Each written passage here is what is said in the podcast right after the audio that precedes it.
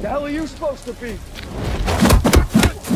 I'm vengeance. You can't see, cause you can find it, homes, is that you don't want to. You cope by putting the blinders on. I've been trying to find some kind of way, but I've kinda known that y'all would rather whine and latch to nonsense cause your mind is gone.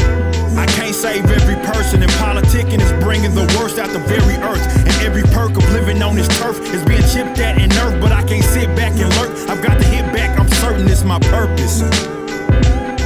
And it's a beautiful thing, too. What's up, everybody? Welcome back to the Underground. This is episode 75. I am once again joined by Joseph Wild West pimp style. Nations. I'm David Lacey, and this is the show where we always remind you Politics ruins everything.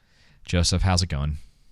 Man, it is going well up in here, man. How's it going with you?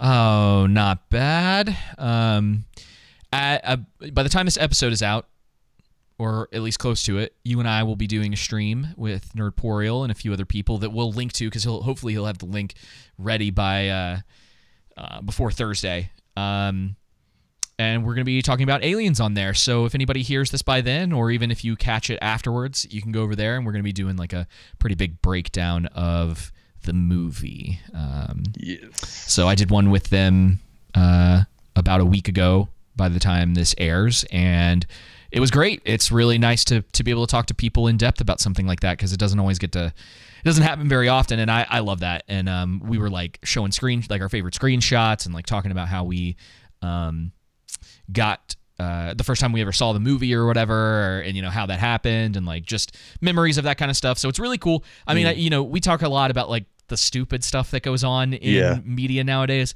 So it's always nice to have a conversation about something that is actually enjoyable.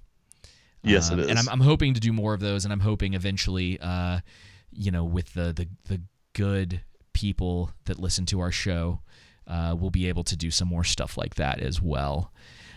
Joseph, how can the good people listening to our show help support us? Y'all can go to our show notes where you'll find our direct.me link. There you'll see our YouTube page, our Odysee page, and you can go subscribe and follow us on there. Our YouTube page is really kicking off. Be sure to like and comment as well. And you can also donate to us using our PayPal donation link as well as our Bitcoin wallet address. Basically, what we utilize here is a value for value model. So, whatever value, perceived value you believe you are getting from me and David, you can donate to us in the form of your time, talent, and treasure. On our direct.me link, you'll also find our social media accounts where you can follow us and engage with us on there as well. So, yeah, that pretty much hey, that was really it. good. Hey, you know, it's about time. Yes.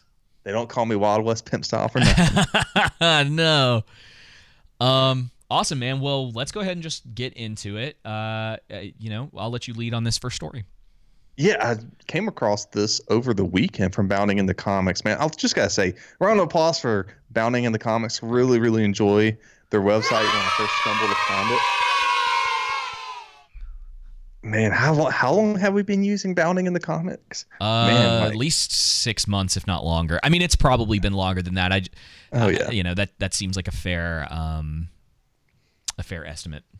So anyway, our favorite actor from our favorite movie, Lord of the Rings, who plays one of our favorite characters, Gandalf the Grey and Gandalf the White, two, I guess, characters, um, wise in his ways. Ian McKellen uh, came out. He did an interview was released on March third, and basically he rejected the idea that actors must share exact qualities as their characters. We're acting, we're pretending, and this was due to. Uh, he was in the interview. He was asked by the journalist for his thoughts on the recent outrage against Helen Mirren. Right, that's how you say her name. Yes, Mirren? good job, yay! Yeah. Uh, her casting as the lead in the upcoming biopic about former Israeli Prime Minister Golda Meir. I don't know if I'm pronouncing that right. Due to the actress's lack of Jewish heritage, the Magneto actor asserted there are two things. Is the argument that a Gentile cannot play a Jew, and is the argument, therefore, that a Jew cannot play a Gentile? Is the argument that a straight man cannot play a gay part? And if so, does that mean I can't play a straight that I can't play straight parts and I'm not allowed to explore the fascinating subject of heterosexuality in Macbeth? Surely not. McKellen concluded, we're acting, we're pretending.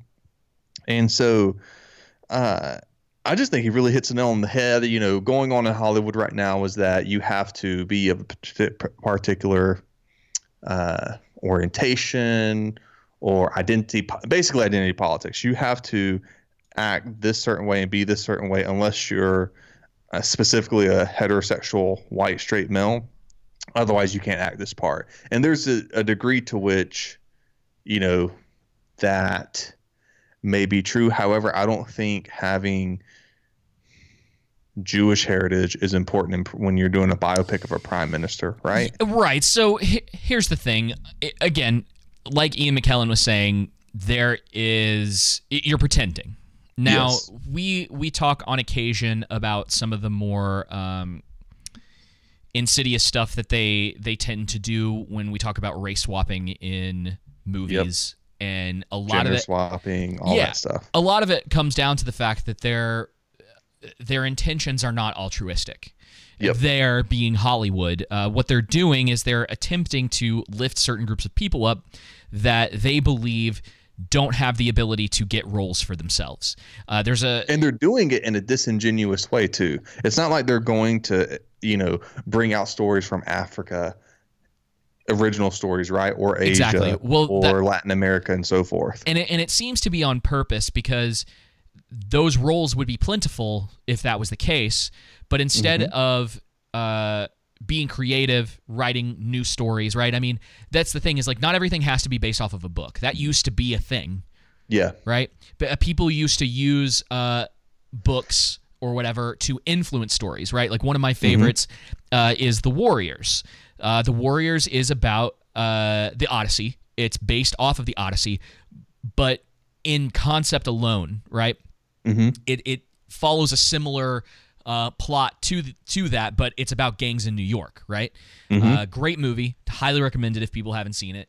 Um, and that is that's kind of the difference, right? Where these guys used to go, you know, I really like uh, Homer's Odyssey.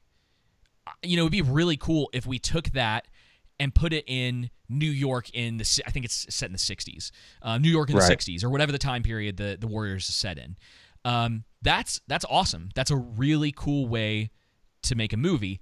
Um, you know, it's a little bit different when you're talking about how the BBC um, put a uh, a black woman in the role of oh, who did they do? You, uh, I know that Netflix. Shoot. I, I know while, while, you're trying to think of it. Yeah. I know that Netflix recently in the Viking show just uh, and then they've come out and said that it's an entirely fictional character, but in the Viking show, they created the uh, a, jarl that is a minority character, and I mean, the Vikings at this time period, it just doesn't. It takes you out of the the world of believability. First off, a woman, I don't think in Viking society they had shield maidens, but they. Uh, you know, there wouldn't be a, oh. a, a jarl, a leader, right? Yet alone, probably a, a minority one. That's probably unlikely. And so here it is. So historical figure Anne Boleyn. Yep. Thanks, bounding into comics again. um, historical figure Anne Boleyn gets race swapped in Channel 5's upcoming miniseries. So here's here's the thing about uh, something about these kind of situations. There is there's this thing called um, uh, bro, my my brain today. This. Yes, there it there is a thing. Mm-hmm called suspension of disbelief. Yes. Where you can put characters into a role, right? So let's take Ian McKellen, right? Uh, mm-hmm. Ian McKellen isn't a wizard, right? Nope. Ian McKellen is. He's not gay. a straight man. He can yep. play Gandalf because of his acting ability, because mm-hmm. he can mm-hmm. pull off the role of Gandalf, and he fits essentially like a model for that.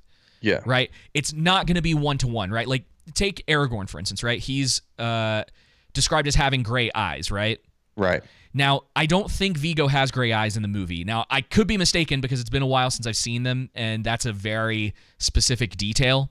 But let's right. say let's say for whatever reason they decide not to do that in Lord of the Rings. It's kind of okay because people don't generally have gray eyes. It's there's a certain amount of leniency that you do take in that role. What generally gets people upset on top of the fact that they're doing what they're doing for ideological reasons and in my opinion and i believe in your opinion as well uh, they're do they're putting uh, people in these roles and they're trying to lift these people up because they don't think that they can earn these roles by themselves Yep. that's And the it- quality that it gives off Exactly. It's like they can't earn it by themselves. And then along with that, it's jarring because when you have these historical figures, it would be like having Ryan Gosling casted in as Nelson Mandela. Um, right or like You know, uh, it just it doesn't make any sense. And I think people say, you know, I, th- I love that just some guy pointed this out.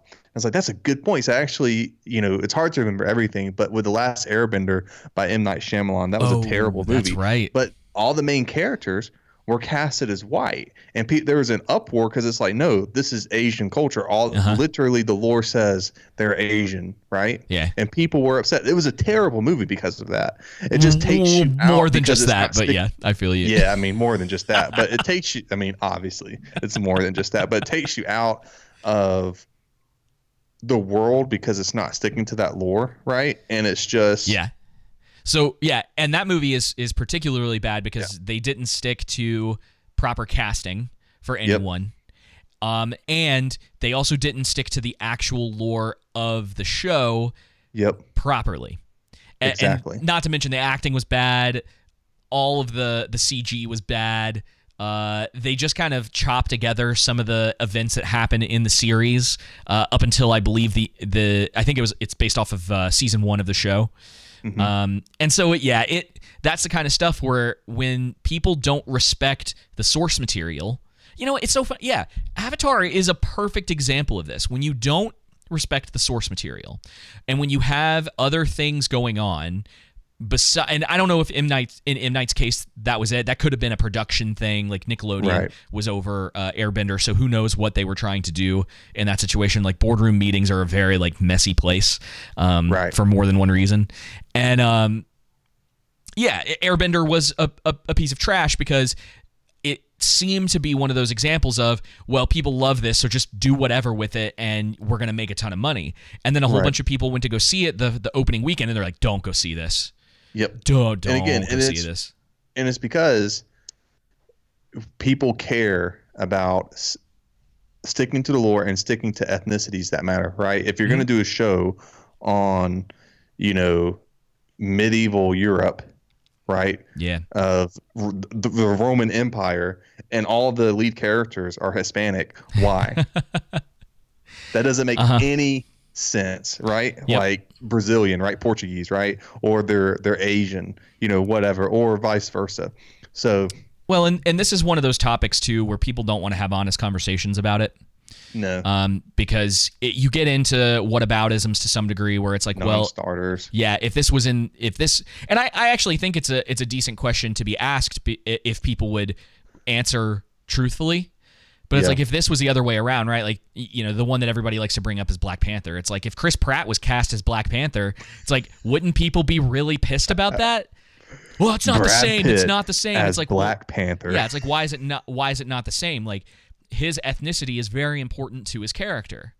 Uh, in the Right. same way that Anne Boleyn's ethnicity is important to her character because that's historically accurate. And I know it's not a one for one, um, but it, it's it, it's along the same lines. And if we were having o- open and honest conversations, I actually think a lot of the people who are like way hardcore um, about the the race swapping thing would be able to make uh, exceptions. They'd be like, Yeah, yeah, exactly. I get it, but he's a good actor, right? And- or, right, or like she's it's like the actor. movie we're going to talk about. You know, later on with the Batman, they Mhm. race swapped some characters, but it worked because the story's good. It's okay. Like, Yeah. but It- it's a and it's- anyway, yeah it's a it's a little different with that and there are purists out there and that's the thing is like there's a there is a there is room to um accept the purists and respect the purists and the people who have grown up on these comics and they're like doing these changes is disrespectful towards uh what was originally intended in this Um, Right. And again, because Hollywood doesn't have good intentions, and that's the thing that we need to, to remember to remind people all the time Mm-hmm. is that if if Hollywood didn't have these uh, mandates out there for the way that uh, your cast has to be diverse in their eyes, um, your cast and crew, uh, we would be having a different conversation here, where it's like you know uh, this character or whatever. It's like you know, it's it's not the original. Good actress, good actor, whatever the case may be. Uh, yeah, whatever. I mean, I know there are purists out there, but it's like I, I don't I don't mind because I care more about the movie itself and how the movie plays out. It doesn't just go into the ethnicity of someone. But again, it's the same thing with the the BBC and the Anne Boleyn thing, where you're like, guys, this is blatant. This is embar- it's embarrassing that you're doing a historical drama, and it's like clearly you're trying to make some sort of statement or whatever the case may be. Yeah, So- exactly. We're going to, you know, the Ian McKellen, him talking about uh, Helen Mirren's. You don't have to be. It's not central to be Jewish in order to tell this story, right? No, You can pretend, just like, uh, just like you can you know, pretend to the be a lady wizard. who's playing Anne Boleyn could play a, you know, you know, I'm a conservative black woman, right, or whatever and, you and that say. happens. Yeah, that happens too. There there were people on that um uh Tim Allen show uh Mhm. where they were like playing conservatives or whatever and they're not conservatives in real life. It's it's No, called pretending. Yes, that's all it is, and it's okay. It's in some, it's, it's not ever a one for one situation. In some situations, it's okay. In other situations, it's not. Yeah, and it, and it should be okay to have open dialogue about these things and have Mm-hmm. people share uh, their thoughts about them and then listen to other people. But when you get into situations where people are essentially uh, race baiting people because someone said something that may have been a little off color or whatever the case may be, and you uh, uh, uh, you automatically jump to your isms and your ists and all of Mm-hmm. these things instead of being like, hey, uh, that didn't make a lot of sense. Yeah. Um, what did you what did you mean by that? Can you clear it up? Would you like to like come on my show and just clear up what you were trying to say? Like, yeah. I, I'm Explain not here yourself. To, Let's yeah, have a conversation. And it's funny because, you know, there's no one saying, or most people don't say, you have to be a Christian or Catholic to pay play any Lord of the Rings character, right? That's not a yeah. requisite. No, and and that's the same thing for all the. It's not like you have to be Catholic to pay play the role of a Catholic priest in one of these Yeah. movies or whatever. Right. So yeah, it's just it's ridiculous, and it's you know everyone has their version of like. And I'm gonna keep this pretty like just for YouTube. Uh, they have their version of the the face, you know, we can just call Yeah. it the face. And so, no matter what your ethnicity or your religious background or whatever you consider yourself, it's like everyone has blank face now. Yeah. And it's like, okay, first of all, there is a very good reason historically for the original version of that. Let's not co opt that every time someone's doing something, especially when it comes to an actor playing either an ethnicity or a race that they're they're not a part of. Like you're getting into some some sketchy territory. Um, and again, if they can pull off the role, if it doesn't take you 100% out of this scenario, this this story that they're trying to tell, Yeah. it kind of should be fair game. And again, Right. I- I'm willing to have those conversations. I'm willing to be like, yeah, I mean, it's not the original, um, but I'm not a purist in uh, in a lot of instances. I think there's uh, reasons to to push back against this Lord of the Rings stuff in particular, but Right. uh, when it comes to a lot of this stuff, it's like you know when um uh, what's his place? What uh, when uh, what's his name played uh, Heimdall in Thor? Uh, I remember at the time Idris Elba. A lot of people Yep. got uh, kind of pissed about that, and it was one of those things where you're like, I mean, yeah, I get it. He's not that, but like Idris Elba's cool, man. Like, I, I understand it's That's like based on with James Bond, bro. It's like To with some Idris degree, Elba, yeah. when it comes to him, it's Yeah. like, oh he's no, too old he's now. got it for me. too He's got the now. look. Yeah, he's too old. I know, now, I know. You keep telling me that. It's gonna be Henry. eh, Henry Cavill should get the role, but you know they're Oh, gonna he go should in definitely a, get the role in a direction that's gonna be more um, ESG Swah. positive. We'll, we'll say that. yes. All right. Yeah. So good on Ian McKellen rejecting identity politics. And as we say about politics, it ruins. Politics ruins everything. Thanks, Gary. All Alrighty. right. Well, speaking of politics, we got another one to dive into, guys. Uh, from Bounding in the Comics, this was uh, a great article they covered, and it's funny because I could have just pulled tweets because I follow old uh, Fellowship of Fans, but they just covered the Fellowship of Fans um, leak on Galadriel and Halbrand. So uh, this occurred on came out March 2nd, but there's a brand new set of alleged elites from the Lord of the Rings, the Rings of Power, Lautertrop, um, that show off.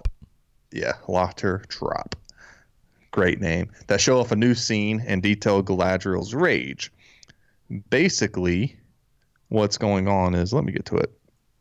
My bullet points right here is is not only that, but they also contradict uh, the lore in a specific area. They begin with Galadriel and Halbrand um, being brought to before the court of Muriel, if I'm pronouncing that right, in Pharazôn by Lindel, to the surprise of everybody, still in the rags from when they were rescued from the shipwreck.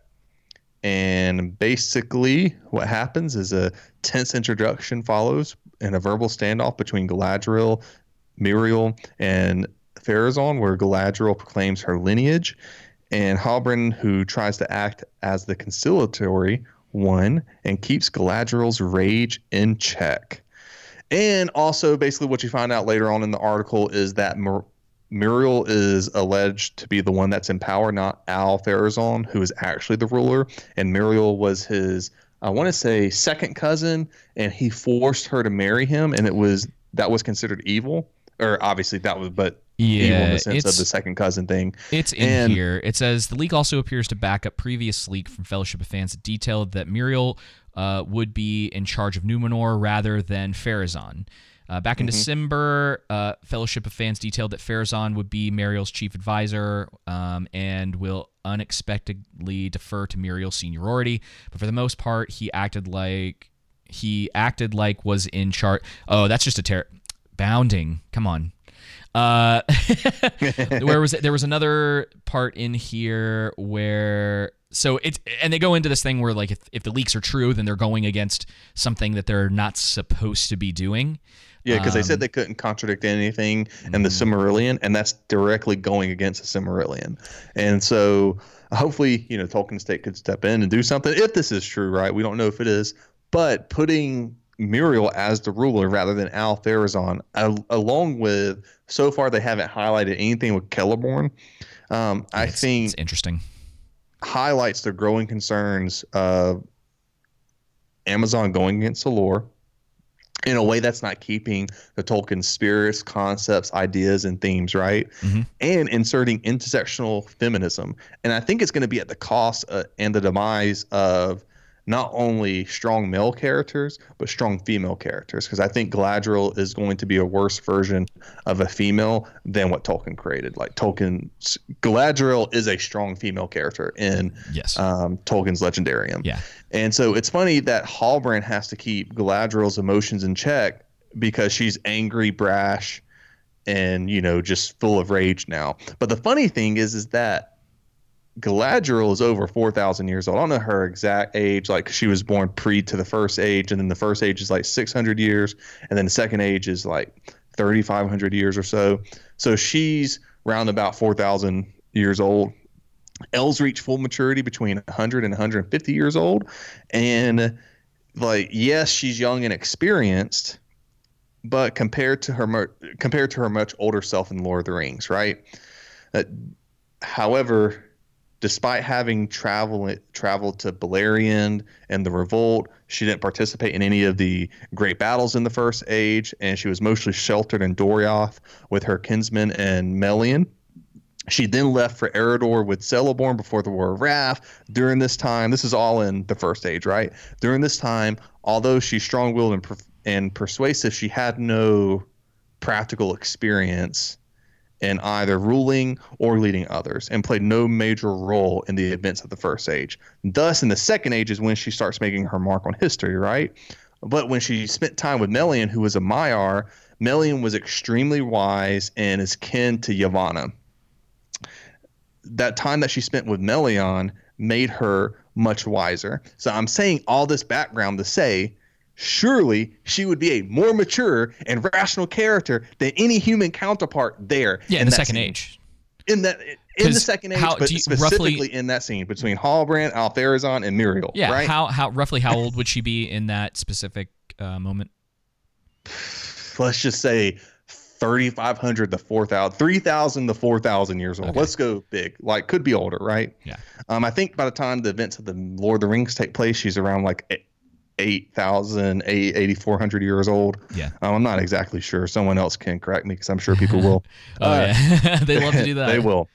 Um, so I mean, again, this goes to the what we said in previous videos to where they're making Galadriel a generic fantasy female character, right? Yeah. And I find it interesting, like, because it's not just with this show, but in other shows, I've noticed this trend for it's okay for a woman to be angry, brash, and dominating, but when a man does it, it's considered Wrong. a fault, right? Yeah. It's considered wrong Yeah. and it makes any character any character who who's like that come off as insufferable Yeah, it's an it's an interesting um, dynamic, if you will, Yeah. because I think right, and this is me sort of theorizing just a little bit of the way that people in Hollywood are thinking. Mm-hmm. Um, they what they saw was a lot of characters from the past, male characters, who were that way. mm-hmm And what they don't understand because they're not mature enough to understand this is that those were usually considered weaknesses in those characters. Yep. Being brash, uh, being uh, headstrong, all of, all of those things. And a lot of the time, characters would learn from those things to become better people, right? Mm-hmm. Let's let's take a semi recent example of Tony Stark. Mm-hmm. Tony Stark was brash. He didn't care about anything that was going on. He knew he made money. and he- Selfish. yes, he he blew, he knew that he made things that go boom, and that he made a lot of money doing that. Didn't care what the the, the consequences were, until he was put in a situation where that changed his mind. He became a more caring and a more sympathetic person. Now, mm-hmm. one of the things that's interesting about Tony is that he has what used to be called a character arc, where you learn from your your from these situations Yes. and you grow, right? So he doesn't finish growing after the first Iron Man movie. In fact, his arc doesn't finish until Endgame, when he goes from being the most selfish person to someone who's willing to sacrifice for everyone. And Yep. it's awesome. It's great. That's what we like about payoff. Tony. Exactly. We we like that he's a bit snarky. We like those characteristics about him, right? Mm-hmm.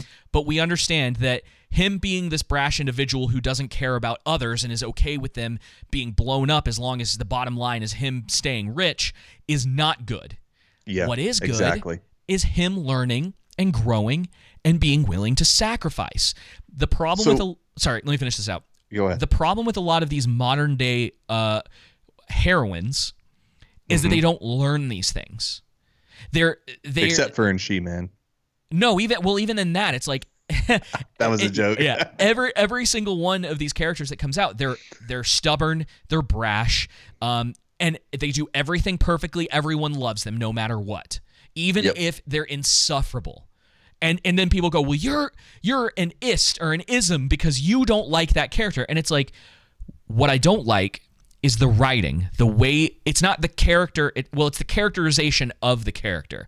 If Yeah. there's if nothing is ever learned, right? We talk about Rey. I mean, you can talk about what Galadriel's probably going to be like. You can talk any about uh, any of these um, female John Wick clones that have been coming out. For the most part, they're all kind of the same. Um, and that's that's the biggest problem that you run into is that they're not learning like they don't go through a character arc it's like everything's kind of the same uh, they're Mary Sue. They say the same. They're strong. Sure. They're great automatically. There's no hardly either none or hardly any learning. Mm-hmm. And I think the reality is is one thing I have taught to others around me about is everything is always preaching something to you. Everything you listen to yeah. and everything you consume. And the problem with these characters is that there are people learning from this saying, "Oh, it's okay to act like this." But just like in our own lives, n- nobody I don't like people who are angry and brash. I don't like to spend my time around them, right? People who are dominating, who are insuffer- insufferable in that capacity. Yeah. But when someone begins to change and Yeah. you see that development and they become a much more loving person to be around, right? mhm. And when you don't have that in a character, it tunes you off from that show. And there's nothing wrong with having, um, again, there's nothing wrong with having a female character go through, like starting out a specific way. Maybe they're brash, maybe they're whatever. And we can put Lord of the Rings aside for a second um, and, and the lore and how that's all, you know, we're just talking generally in writing. Um, If you have a character who starts out brash, uh, angry, whatever the case may be, that one it's a weakness and it needs to be described that way and it needs to be shown that that causes problem problems for Right. that character um, and they need to be able to come out of that or it ultimately needs to consume them and it changes them that way. Character arcs also work in that manner where they're confronted with who they are and they just dig deeper into that. Yep. these are guys i'm telling you these are simple simple, Simple concepts. Like we're not we're not talking like deep writing expertise. We're saying your character starts in one place your character moves to another place. Now the interesting thing is and i'll leave it on this so we don't go too deep into it but you can also have static characters the the problem is is that your your main character being static um it it has to be believable. It has to be something that people can still kind of see themselves in, or there needs to be a stand in for the audience with another character. Um, I was trying to think of a, a good example of that, but there's there's a million things. Like you have the, a story of like a hero who comes in, right? And then you have this little like other person who's there who's the stand-in for them who's watching um, this great great person and then they have to like take the role. You could almost say if you want to get back into lord of the rings you could say like gandalf um, obviously you have gandalf the white you have and we don't have to get into that but you have Yeah. gandalf who essentially takes frodo alongside him or you could say bilbo in the same instance. They're the stand-in for the audience. They learn from this character. That character ends up leaving and then they have to take up a role uh, without that person in their life anymore. So there's there's ways to have a Right. character where it's like Gandalf, he really is kind of the same throughout. Now I know it's not it's not one Yep. for one, but there is a, a static nature to him. Whereas with someone like Yeah. Frodo, someone like Sam, someone like um, even like Aragorn in Change. the movies, yeah, they they have these arcs that allow them to become who they're supposed to be as characters. Even take someone like Smeagol, where he goes in the opposite direction, where he's ultimately corrupted, uh, and Mm-hmm. that is his path. Um, and he doesn't. There's not a redemption arc for him. He goes through essentially the the inverse of what a uh, a hero would go through in a journey like that. Um, Yeah. So- well, it's interesting being Gandalf because you you can, you make the argument Gandalf is fiery, Gandalf the Gray is fiery, even Gandalf the White as well. But yet it's not. There's a difference between being fiery, right, he's and being a- angry and and brash, right, and Yeah. just uh, letting not in control of your emotions Mm-hmm. for a majority of the time, and just uh, being completely selfish. Whereas with Gandalf, nothing is coming off as selfish. He's being authoritative, as you said, and trying to lead and guide for the good of all. Mm-hmm. and that's right? a lot of that And has to do with his characterization because you see him being wise, you see him being careful, um, you see him giving advice and Being like kind. it's like that that scene that we've talked about in the past where he's talking to Frodo and Frodo's like uh, Mm-hmm. Bilbo should have killed Gollum and he and he go and he's like well maybe that's not the the best thing he showed mercy to him it's like will Yeah. you give him death like is that is that your place Many And- who live deserve to die, and many who die deserve to live. Uh-huh. Is it your place to say who should live and who should die? Mm-hmm. And can you give it to them? yep something to that extent. And the trend, just I'll just say this lastly: these two things. First off, again, I think they're going to do a worse job at attempting to create a strong female character than uh, Tolkien did, because Tolkien created a lot of great strong female characters. Secondly, also think the trend seems to be lowering, as you stated earlier. In the past, they see oh men acting these way this way, so now we got to reverse that. And so what they do is they lower men beneath women rather than creating both strong male and strong female characters, and then also having weak male and weak female characters, Yeah. right? To show the polar opposites. It's really simple concepts. I don't, it doesn't have to be this, you know, competition between who's better and who's worse. Just tell a good story with great character arcs, right? yep But again, getting back to this one, Galadriel's like freaking ancient in this, and she wouldn't be angry and brash at this point. Exactly. Yeah, you don't live for that long and and not learn some things and not go through some uh, uh some Well, especially when she spent time with uh, Melian the Maiar, right? And Right. you know, so many other events as well. But anyway, all right. You want to get on to this next topic?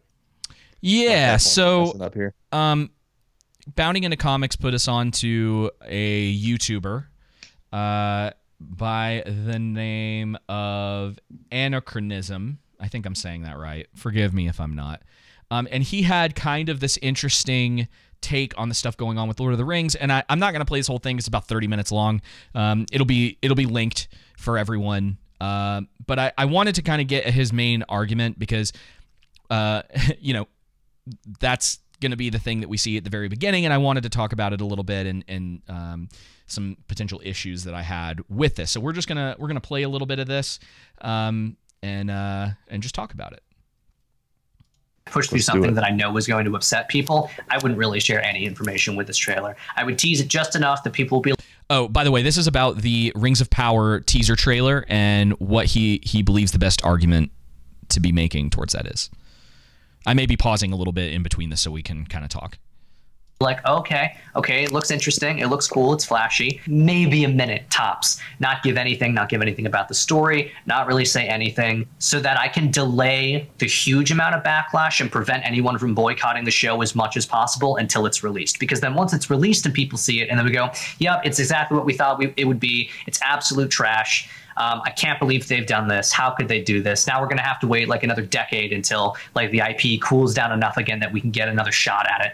But by that point, once we've all seen it, everyone's like they're all complaining in their little isolated echo chambers, and it's not as effective as if they just say, "Hey, this is what we're doing," and then everyone goes, "No, we're not doing that," and then they lose a whole bunch of money at the box office. Not that Amazon even cares about losing money at the box office. Like the whole go woke, go broke thing doesn't work because people pursue that which is most valuable, not that which is most profitable. So it's much more valuable for them to corrupt Lord of the Rings than it is profitable for them to corrupt Lord of the Rings. And they're doing it anyway.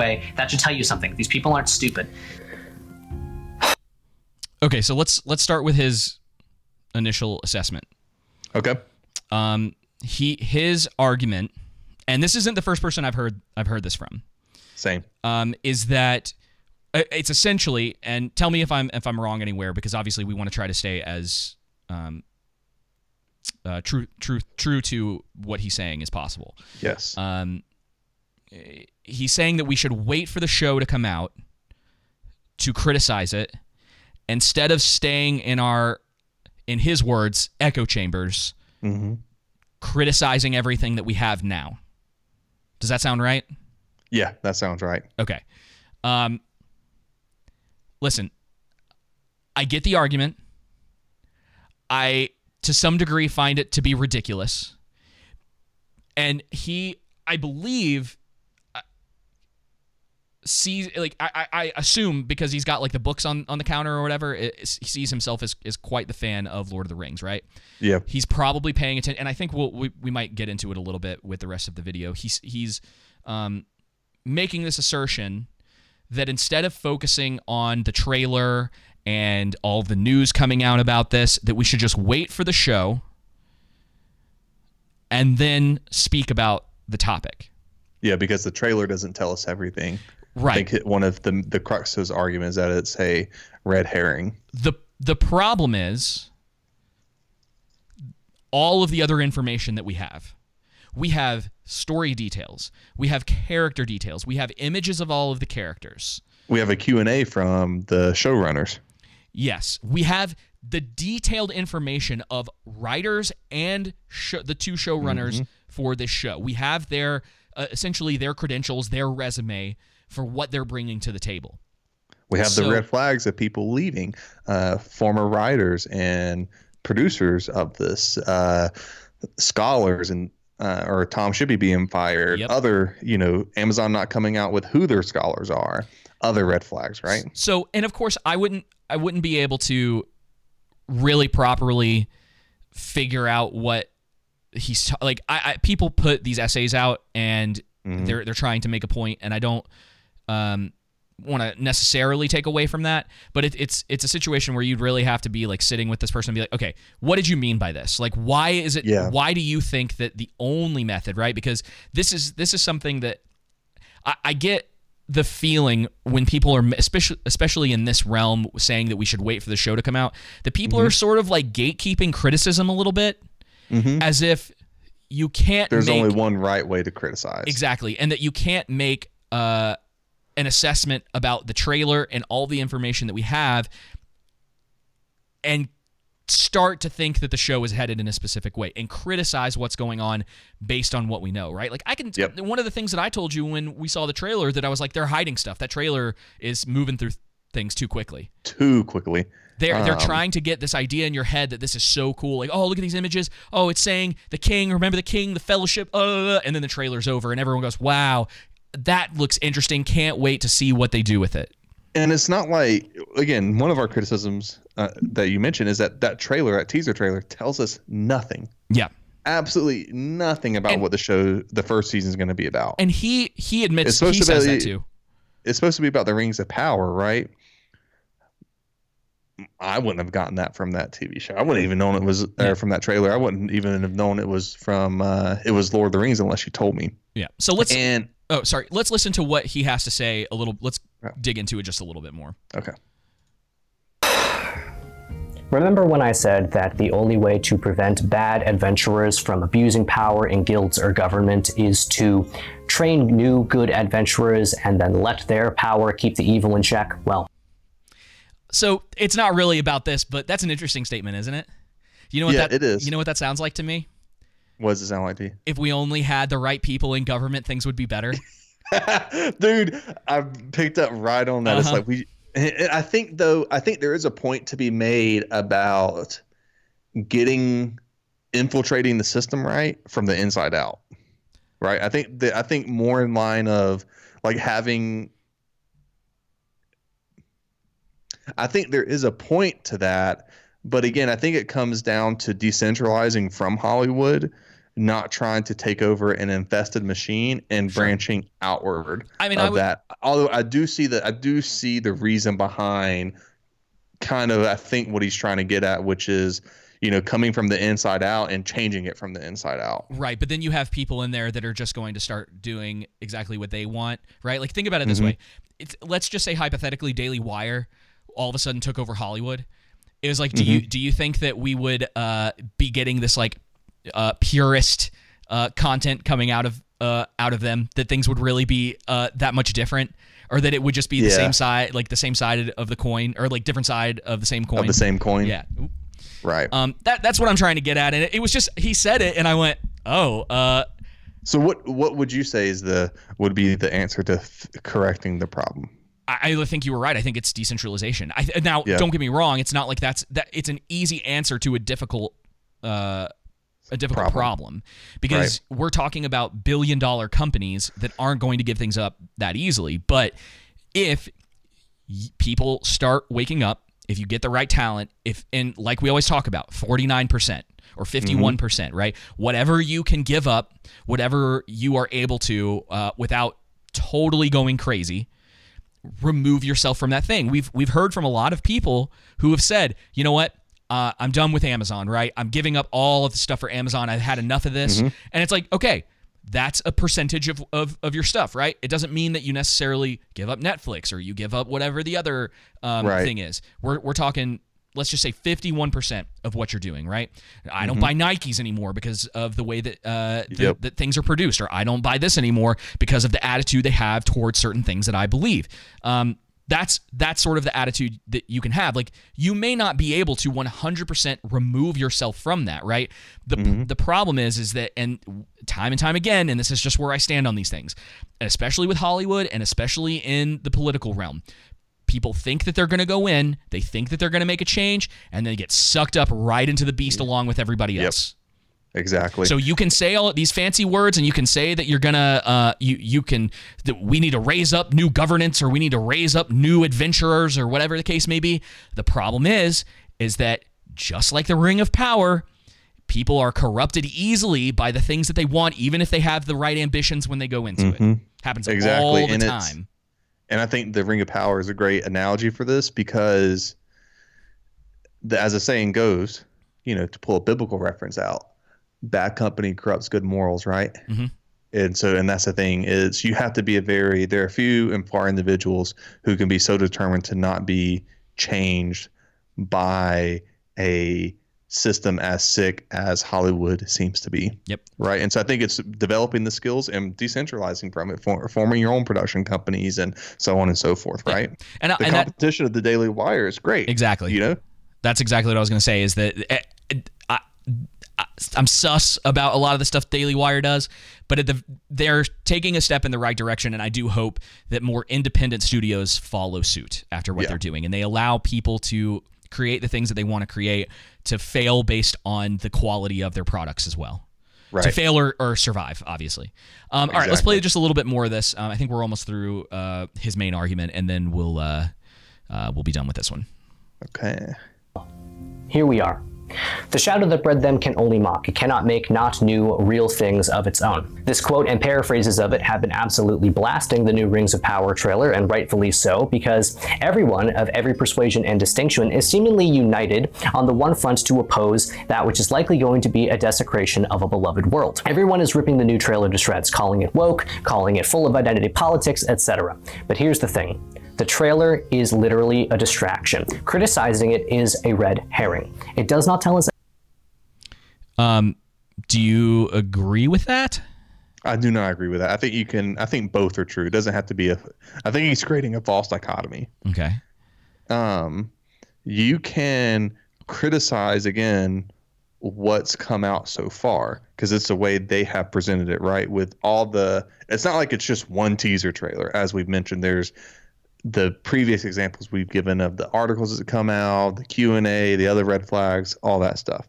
And you know where he's going with this is, and I think he's already said is, you know, get woke, go broke, right? That that's Yeah. not necessarily true. And you know, there's a point to which do I think that Amazon is going to shut down and shutter their doors when this fails? Probably No. not. but this is going to be a major hit for them. Mhm. You know what I mean? And because of how much money and time they've invested. Now, I don't think it's going to, it could be, I think it's going to be a historic failure. I could be wrong, but I still think it's going to be a failure and it's not going to have the success they are hoping for. Yep. Uh, yeah, I, I, I tend to agree. I, I did bring up the, the Book of Knowledge, Wikipedia, um, just so people understand. Um, a red herring is something that misleads or distracts from a relevant or important question. It may be either a logical fallacy or a literary device that leads readers or audiences towards a false conclusion. Um, this is used a lot in uh, stuff like horror movies. So you'll have a red herring who everyone thinks the killer is this person because it seems so obvious. Uh, And then that person either gets killed or it becomes clear that they are not the killer. And uh, that's essentially what a red herring is. And it comes up in a lot of different ways, whether it's like. or you know. put it like this if you know i go and get mad at my wife why didn't you do the dishes you told me you would do them and she says well you hurt my feelings yesterday that's a red herring that has nothing to do with why she didn't do the dishes right so yeah, it's it's essentially a distraction from Yeah. uh, what we're talking about. Same way we kind of talk about like non-starters, they just kind of break off a conversation. It's like whoa, whoa, whoa, like we're getting away from uh, what we're talking about, and and this is why, Yeah. uh, yeah, it's an it's an interesting idea, right? That you that the trailer is somehow this distraction from the bigger picture. But let's let's let him finish up.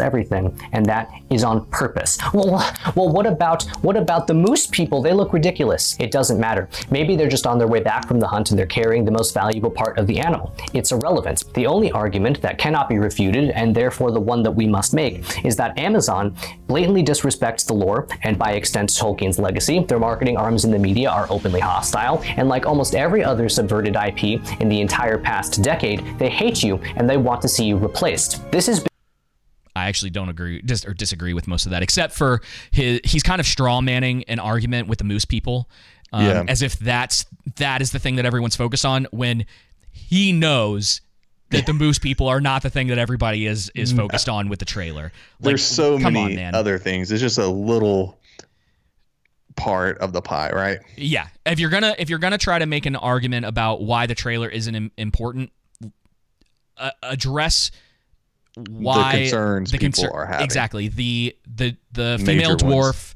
Galadriel, Ar- um, Arondir, Arondir, the the potential short for hell the short short hair elves yes, um, and uh, things like Gandalf potentially being in the trailer. Why are hobbits in the Second Age? There's a lot of different things Yep. that people are asking questions about that were in that minute trailer, and you picked the moose people. so, and and here's the deal, man. It's like he may get into that further into the video, but when you're making an argument and you're starting your video out with the argument, you have to put all of that up front and then you break down that stuff. So it, the moose people is a bit of a straw man because let's be real, people were like, all right, they're there. They look like they're hunting. Like no one is saying like those moose people go against Tolkien's legacy and his lore. It's like no one's do- no one's doing that. No one Exactly. yeah, he's probably right. It's it's probably going to be a, a simple scene that you see that's like a, a b-roll shot of some people walking along because in all of the lord of the rings movies people are walking along in the mountains um, you know doing their thing It- well, my whole thing is are are people not already critic? The main criticisms are coming from people criticizing Amazon taking a direct contradiction from the lore, right? yes You know, and so I, I really that- I'm confused by his point there that Yeah. people are already criticizing Amazon for not sticking to the lore. So again, what point are you trying to make? Yeah. That's already happening. yes um, not to mention that It's you not know, like people are just saying you can't have a black dwarf, right? Right. You know, or a black elf. It's not that. It's just well, it's weird because you're literally creating token characters in a place that the author is very direct, represented Norse, Anglo-Saxon, Saxon, and uh, Celtic um, folklore, right? mhm. So um, when did we w- was there an exact date when we found out that uh, they only had the rights to the Silmar or excuse me to uh, the lord of the rings hobbit and um, the appendices do, I or- mean, it do was you know like if- because this was put i just was- I think it was a week before, a week or two before we did um, our videos on Lord of the Rings. okay So, So this maybe was- a month or so ago. Okay, so this was released February 19th, 2022. So I, I don't want to go into an argument about that specifically if Mm-hmm. we don't know that. But I'll, I'll, I'll bring this up. It's like all this information's coming out. There's a reason to criticize uh, a, uh, a production that says we're doing something that's based in the second age in this specific time mm-hmm. period. Oh, by the way, we don't really have the main source material for this, so we're kind of just making things up, right? There's a reason to criticize. Listen, and this is what I was telling somebody the other day.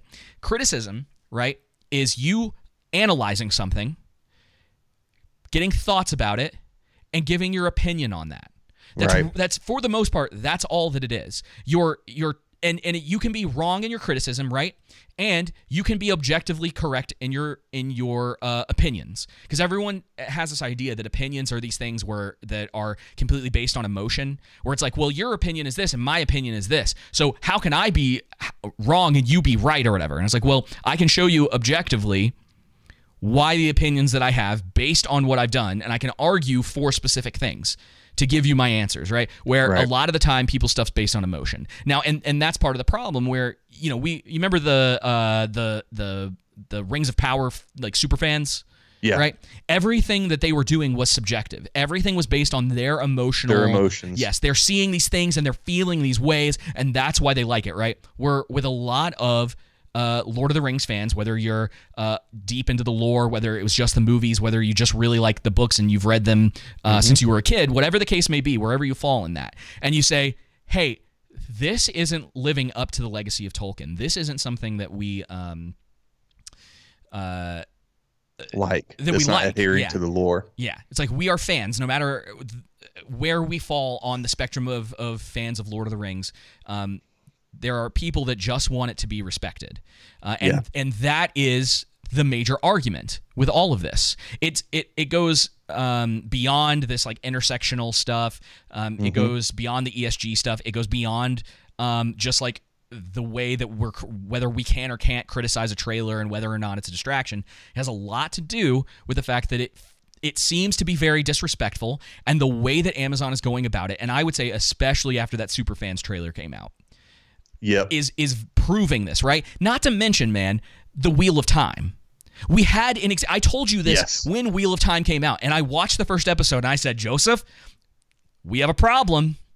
We uh, the Wheel Lord of Time is gonna be bad. Yeah, Wheel of Time is not looking good, and I got through those first three episodes, and I I know people who are massive, massive fans of that, and they're like, Dude, "It I listened to the fan channel that came out and said that uh yeah, Lord of the Rings is going to be terrible because all the red flags that were present with the Wheel of Time and I'm a huge fan of Wheel of Time all came to fruition Mm-hmm. with the show, and it was terrible. And, all those red flags are there with Lord of the Rings. So it's you know, fool me once, sh- shame on me, And- or and- shame on you. Yeah. fool me twice, shame on you. Yeah, and anarchism is right to some degree that the trailer's not the only thing. I don't think it's a distraction.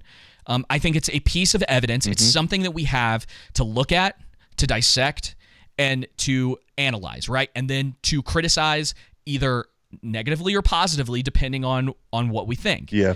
And he's also correct that when the show comes out, we're going to do the same thing. And I will be the first to admit if somehow this thing is Ends the, up the greatest good. thing of all time, right? Or Yes. or like wow, like That ain't and- gonna happen. Yeah, and that's the thing is like even if it's like okay, here's a moment from the show that I actually liked.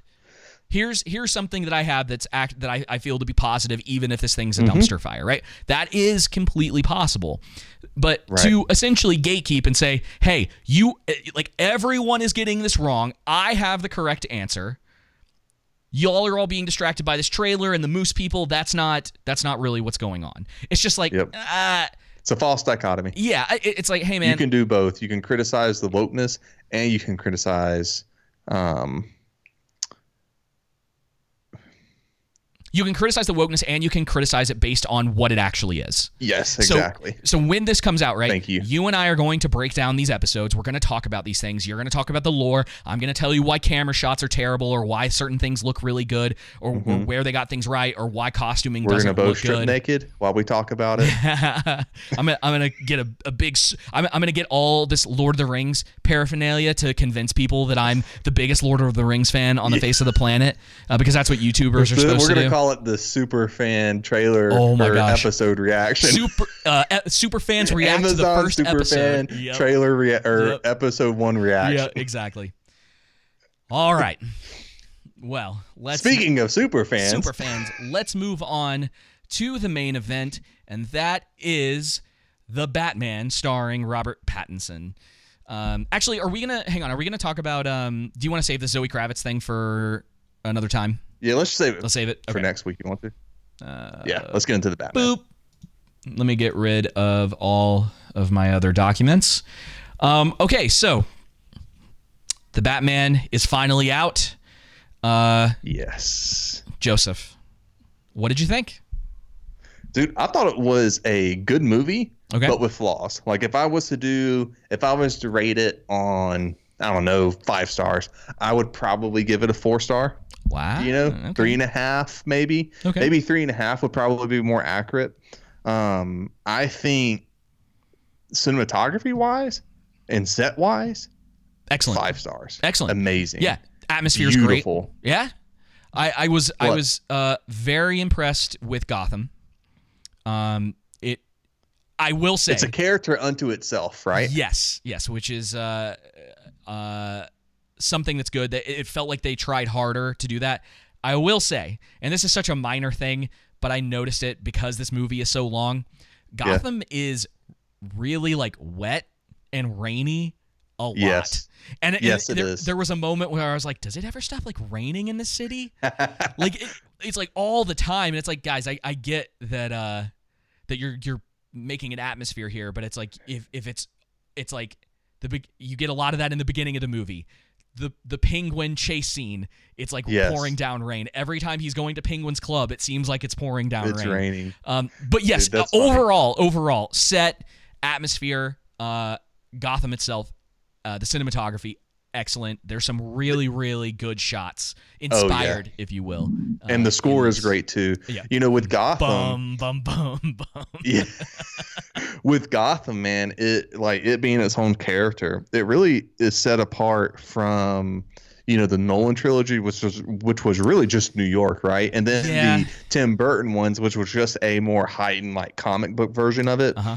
uh with This more is in between. more goth right Yeah, this this falls closer to the grounded side, but still has a bit of that like comic booky feel to it. Um, it's definitely falls more to me on the grounded and realism side than the comic book side I- I Well- would put it on that end it's it's a little weird at times because some shots remind me of Nolan, but then Mm. the, some shots are very stylized. yeah Um, yeah, it's definitely not in the the over the top. Um, uh, George Clooney, Batman and Robin Yes. style thing. Where I mean that that stuff was like way over, way way over the Best top. movie ever. Yeah, yeah, yeah. Hey, I have like it's so funny. Uh, some some of the people that uh I, I've been talking to or whatever were like trashing it on the stream, and I was like, no, I kind of have a soft spot for that movie. Like I know it's terrible. What just a think, nerd. No, I know it's a terrible movie. It's it's not a it's not a question of like from you know. Uh, massive critic standards whether Batman and Robin is good or not. It's like no, it, but it, it's got a charm to it. It's it's something that um you like kind of hate watch to a degree. Um, Yeah. but it, how you we know, hate watch Mean Girls together. uh, sh- sure, I guess. anyway, No, uh, I love the like again the dark, the grittiness of Gotham, but specifically the the beaming world of crime and how like it's all shot at night for the like literally ninety nine percent of the movie, Uh-huh. and the ruggedness and the corruption. You can tell it's a worn down city, and I really Yeah. saw that they the conclusion. The first thing I thought of after I left the theater is they took all the cues from the Joker movie for, that Todd Phillips directed, it, because he did a great job in capturing, in my opinion, the city of Gotham as being rugged, this dark, you know, uncaring, you know, about the the lower class of people, the poor people, and I really see the Joker as I could see this the Joker being a prequel to this movie, right? Yeah. and setting that scene. Anyway, love the realism aspect. The score, man, dude, I just It's not good. the That- entire that time, theme- but for a majority of the movie, I could feel the tension. Yeah, that theme uh, works really, really well. Um, Yes. The uh, the first of four acts technically is uh, I think the strongest part of the movie.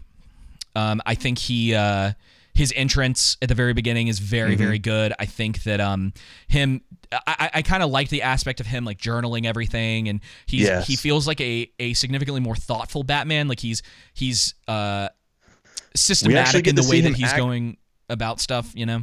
Yeah, you, we actually get to see him act as a detective, right? Yeah, so The I don't want greatest detective, Yeah, so to say. we'll get into it with the spoilers or whatever. I'm, I'm iffy on the mystery aspect of this movie. I, I- Okay. so here, here's the thing. I, if you know me, I don't, I don't give ratings for things or whatever. It's, it's basically just um, breaking stuff down and, and and talking Right. about the different aspects of it. Um, I came out of the movie very mixed, very, Yeah. very mixed. Um, I was I was having difficulty processing it myself. uh, part of that is because it's a three-hour movie, and I think it's far too long. Agreed. Um, I think, and this is something that a lot of people have been saying. I think th- some people are saying you could just cut out the the fourth act of the movie. Um, I think that there's a lot of stuff that you could cut down, not only with certain characters, um, but you also could have tightened up the mystery a little bit because it goes on for so long, and there's actually threads of it that never get resolved. Um, but again, I'm mixed and I lean and I and I've told people this that I lean more towards and and this is where I landed. I was like I ha- I, I told some people I was like I have thoughts, but I am interested in seeing what they do with a sequel. That's kind of Yes. that was kind of where I landed as far as like a non-spoilery ish deal. Um I uh I think yeah, I, I think the detective stuff was cool. Um I'm leaning on the side of that it the the the mystery was either too simple and was portrayed as being more complicated than it was because there's this cipher and like he's ha- mm-hmm. he's having to do all these different things and like Alfred is helping him figure that out. But the thing is is like we're being told that it's complex, right? A lot of the time it's not actually being shown to me and going like the only stuff that we get to potentially figure out is like oh he has this riddle right but it, it, it's not as if we're able as the audience While to the audience gets to participate in that. Exactly. And I, I think there is maybe that's okay. I, I, I'm I'm a little critical of it because I'm being told that this is really difficult. I'm I'm not actually connected to how difficult this is for Batman. Um, and I also think they're they make him like he figures these things out right where it's like oh he figured out the riddle or whatever but he doesn't necessarily come off as like the world's greatest detective to me which is something that everyone always compliments batman as being. Like people wanted to see batman being a detective but being very good at what he does. Right. Um, and i don't want to get into it too much until we get to the spoiler section but there's like Yeah. a couple moments in it where you're like it feels like they messed that up just Well- in certain places Well, I Um, will say this. I think I'm glad this is this is definitely not geared towards children. I mean, this is a No. pushing the boundaries of the PG 13. I would have said it's more like a soft R rated movie. Um, but it's definitely a movie for adult sensibilities, and they don't give, in my opinion, again, I've only seen it one time, and it's a long movie, but I don't think there any there are any immature platitudes just thrown in to kind of wrap things up Yeah. uh, in a simple way. I enjoy the detective noir style. It focusing more on Batman as a vigilante rather than a superhero, and keeping it like you, you could actually see a more realistic way of someone being Batman, right? Uh, and then too, I thought I felt like the Batcave I was okay with that. Yeah. was a legit could be a legitimate place, right? Uh huh. It I- didn't I- seem like this obscure random cave that's you know very more on the fantasy side.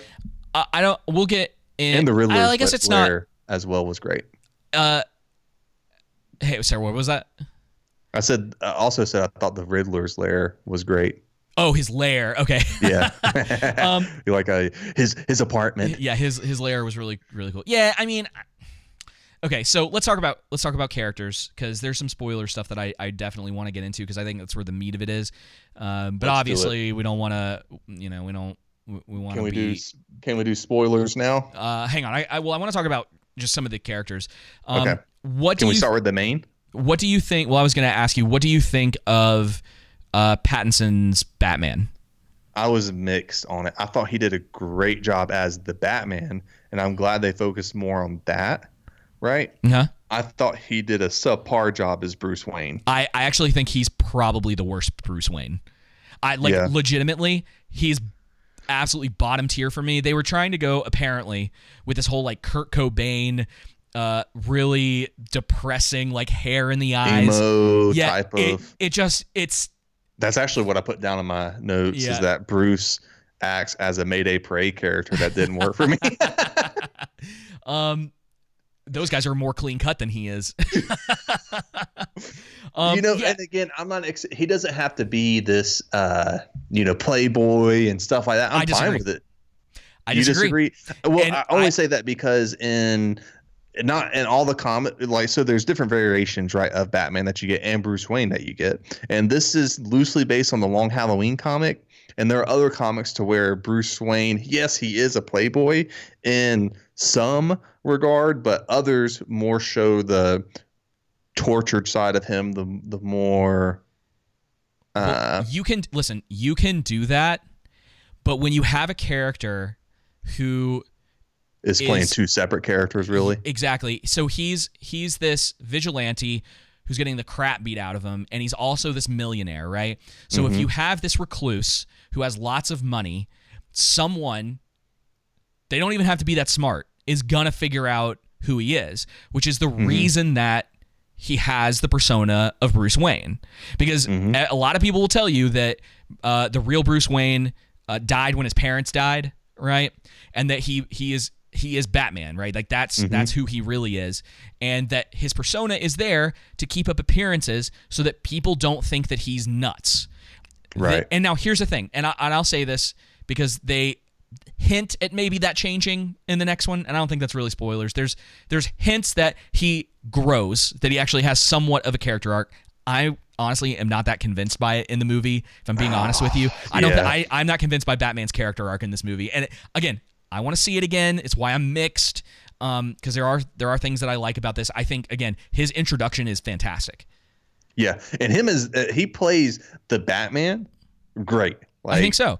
Um, Well, and I just think with the Bruce Wayne, it, it, with going forward, unless he has a character arc where he changes, they need to just stick to focusing more on the Batman. I would even say in the second movie, even with the character arc, yeah, you know, show him developing that Bruce Wayne persona more, like growing into that, Uh-huh. maturing into that. Because I'd one of the things all I love about I would be the things I love that. about this is that you know he's not this Boy Scout Mary Sue type character where he's perfect. He's year two Batman, um, so he's not year one, but he's not fully mature to where he's you know great at everything for the most part. Sure. Um, he still messes up, like with when he launched his parachute when he was escaping, and Oh, we'll get into that. freaking- Yeah. Yeah, I got, Yeah, I got, I got some stuff. I got some issues with some of the stuff that, some of the decisions mean- they creatively. But again, when he goes toe to toe with Catwoman, he manhandles her because of course he would. He's freaking Batman. Yeah, he's in this giant Um, like suit of armor essentially, and yeah, yeah, it makes a lot of sense. And he's way there's, better at fighting than Catwoman. yeah. Um. Okay, so let's talk about villains. But I just couldn't distinguish between the Batman and Bruce. The same character to me. Yeah, and, and Bruce is hard. He's hardly Bruce in the Robert- movie. Yeah. And he de- Robert Pattinson definitely played up the tormented, reluctant hero role, consumed with self pity. Yeah, he's vengeance, right? He's You not know? even like eh, he's almost like not even Yeah. really Batman until the very end of the movie.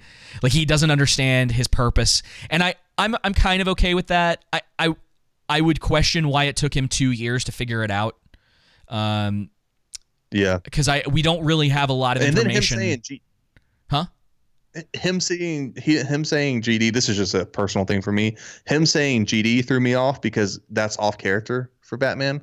Um, in in my opinion, I know the more modern uh comics have him cursing more, but I felt like Batman was always, even when he acted in rage, was still in control of that rage to not fully get to an obscene point like that. If if that makes any sense at all. I, I guess I.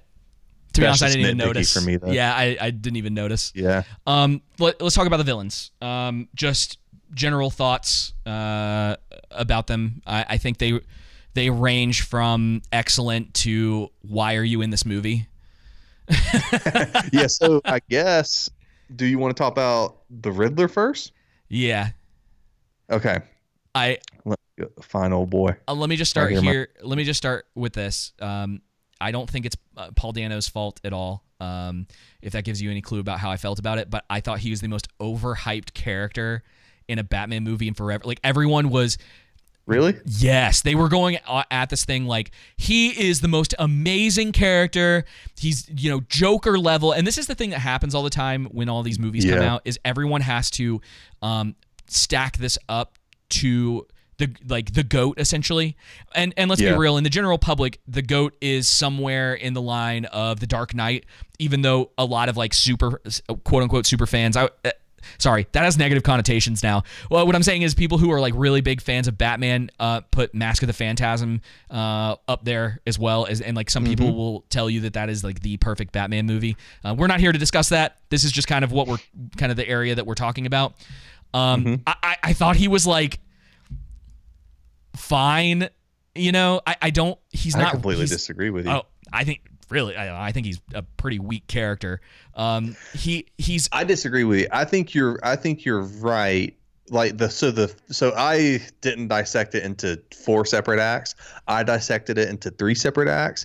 And the la- basically I don't want to spoil anything, so I'm not gonna say it. But basically, the third act is where he falls. If they keep the character arc developing to where um, he's all about exposing just the corruption and taking out in, in a wrong way, but taking out the um, corrupted politicians and people behind all of this, not just the politicians, but the people behind this. Yeah. I think that more so suits the character.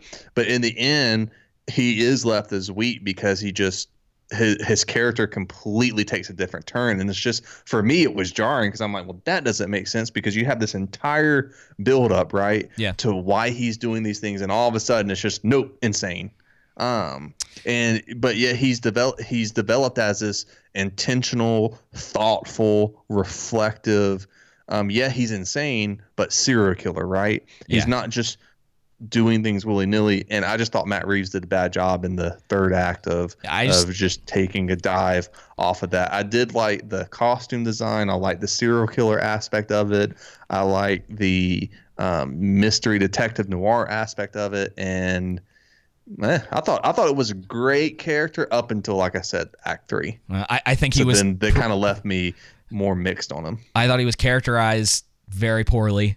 I think his costume design is uninspired, and he, Really? yeah, I, I think his his whole arc completely falls flat by the end. Because it's like he goes through this whole thing, and then his plan was to have some goons shoot some people. Sorry, that's slightly spoilerish. My bad. but like that's you know, um, It it doesn't give away like Yeah, a ton, but that's that's where that's where it falls flat for me. yeah, I just and I we'll think into that more the more sp- spoiler uh, part I think that uh, but yeah, I think Penguin was a significantly stronger villain, like Oh, signi- like significantly stronger. Not only I in thought Penguin Colin Farrell was a standout act in this entire movie. Agreed. Yeah, we can agree on that for sure. Because he Yeah. uh, not only does he completely absorb himself into that role, and then like the makeup team. You want to? You ta- we're talking about design of something. His whoever did the makeup for him deserves an Academy Award. Dude, Like I they could do. not tell that it's incredible. Um, I actually I like the design of um, of Batman for the most part too. We'll get into his um, uh, his plot armor in this movie a little bit later, almost literally. Um, but other than that, I think he, his design is actually is, is quite good. Um, let's see. Oh, and then you have um, the mob guy. The I thought he did a great job as a. Oh man, I Sal really- Maroni. Yes, Sal I- Maroni. I don't know I should know better than this because I'm a. The I love the Long Halloween Yeah. uh, comic book series. I don't know why they're in this movie though. no, I I, It's I too know why. much. Just yeah. well, that's the thing is like can see- okay, so just because it's part of like source material, right?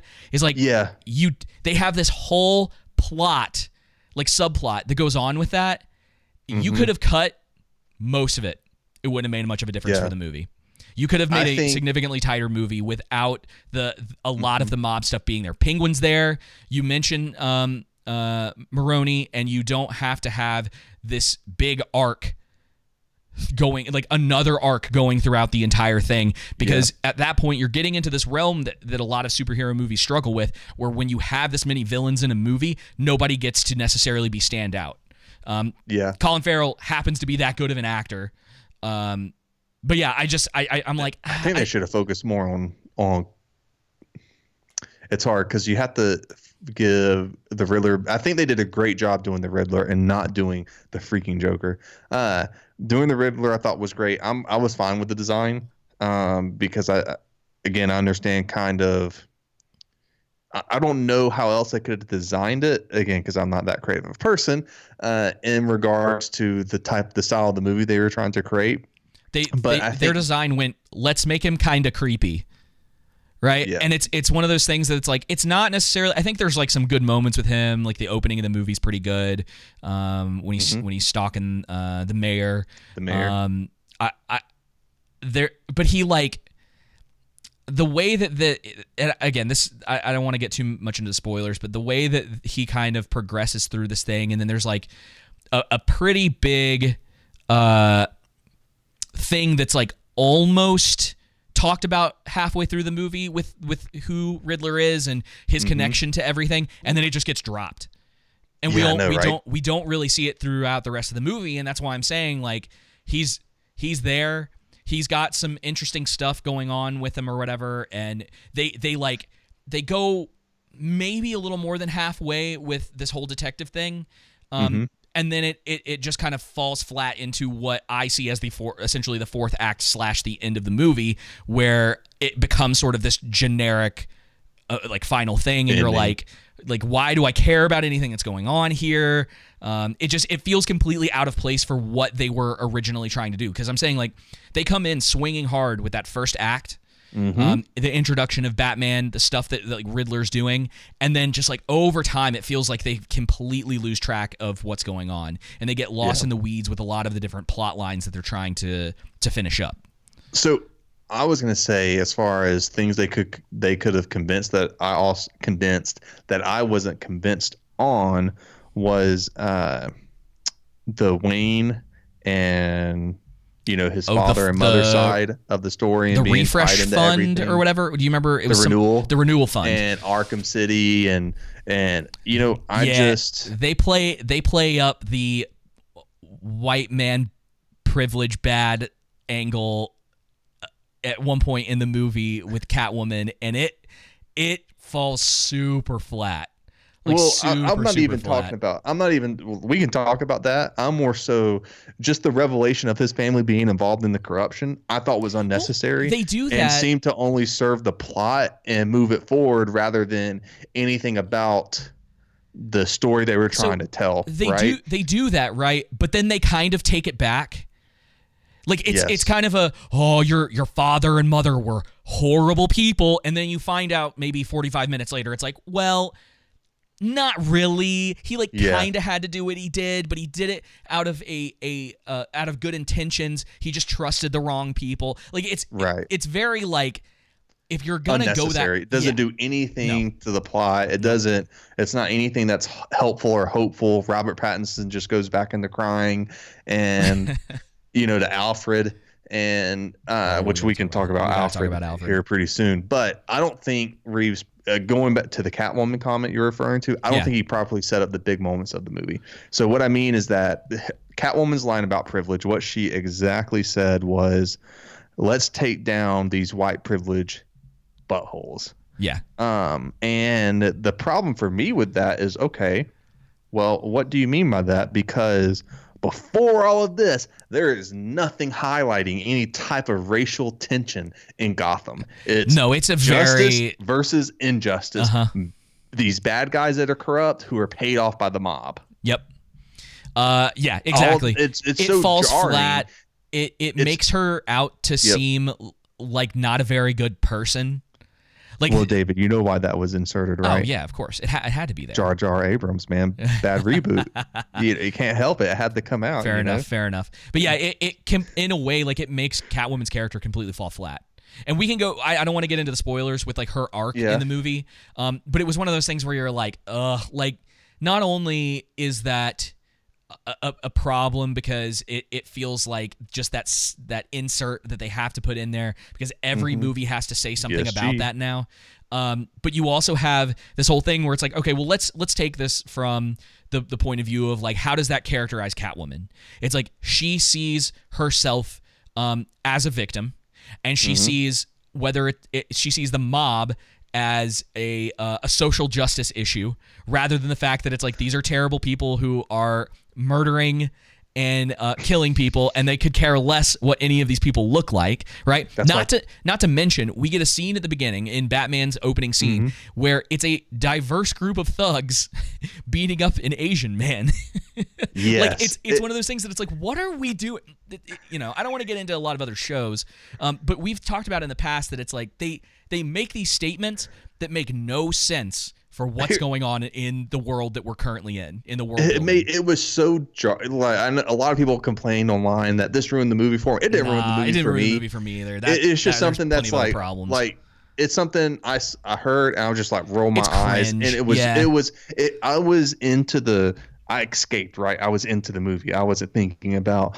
life and who was around me and the the two families that had left in the movie because they had their kids and they didn't realize um, what this movie was going to be about.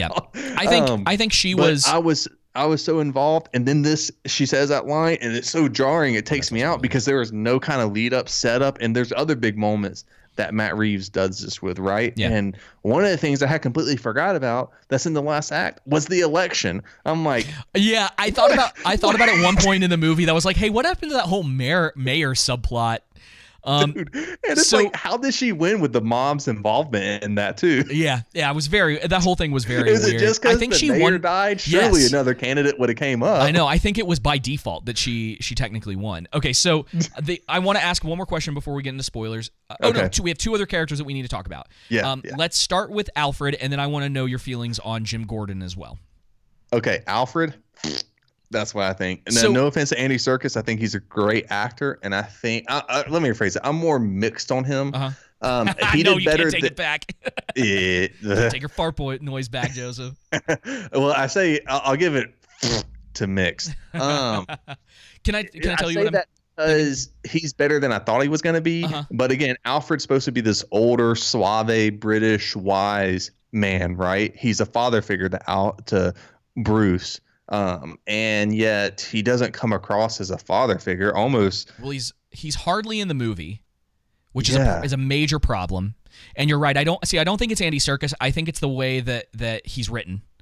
Um, they yeah, he's supposed to come across as a father figure. I like the connection that they have at the very beginning. And this is at first I went, "Oh, I was like, okay, maybe they're going to have this really close connection. Alfred's going to help him through this entire thing. He's going to be learning from Alfred a little bit about this new thing that he has to like overcome they because just turn it, yeah, and then he's yeah, if something happens and he's hardly in the movie uh for the and rest he's of a, it. and, he, and he's and then all of a sudden Bruce just views him as uh, a bad, you know, father figure. Yeah, it's that so he had lame. in his and of course he has to be the bad father figure. It's like they, Yeah. again another thing that they throw into it that it's just like, come on, guys, like this to- this is not this is not good.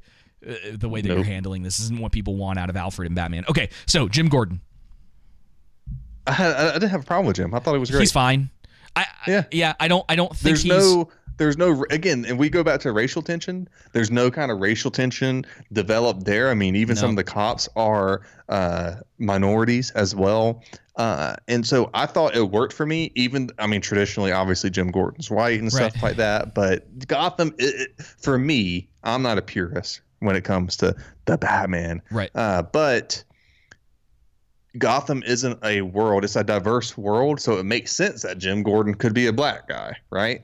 Sure. Um, well, it's it's it's fine. I mean, it's it's their version of it. Yeah, they don't make any sort of big deal out of it. And to be honest, Jim Jim is kind of a static character through the movie. Like Mm-hmm. he doesn't really have any like triumphant moments. You know, he's No. kind of just there. You can tell that he's had like a past relationship with Batman, which I'll we'll get into in spoilers a little bit more.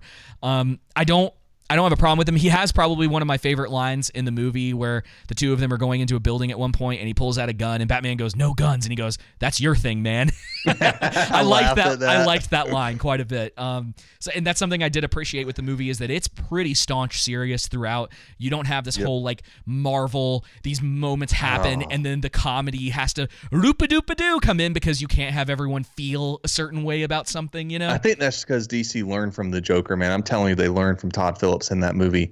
Yeah, we'll- um, we'll see. They got a lot more stuff coming out this year.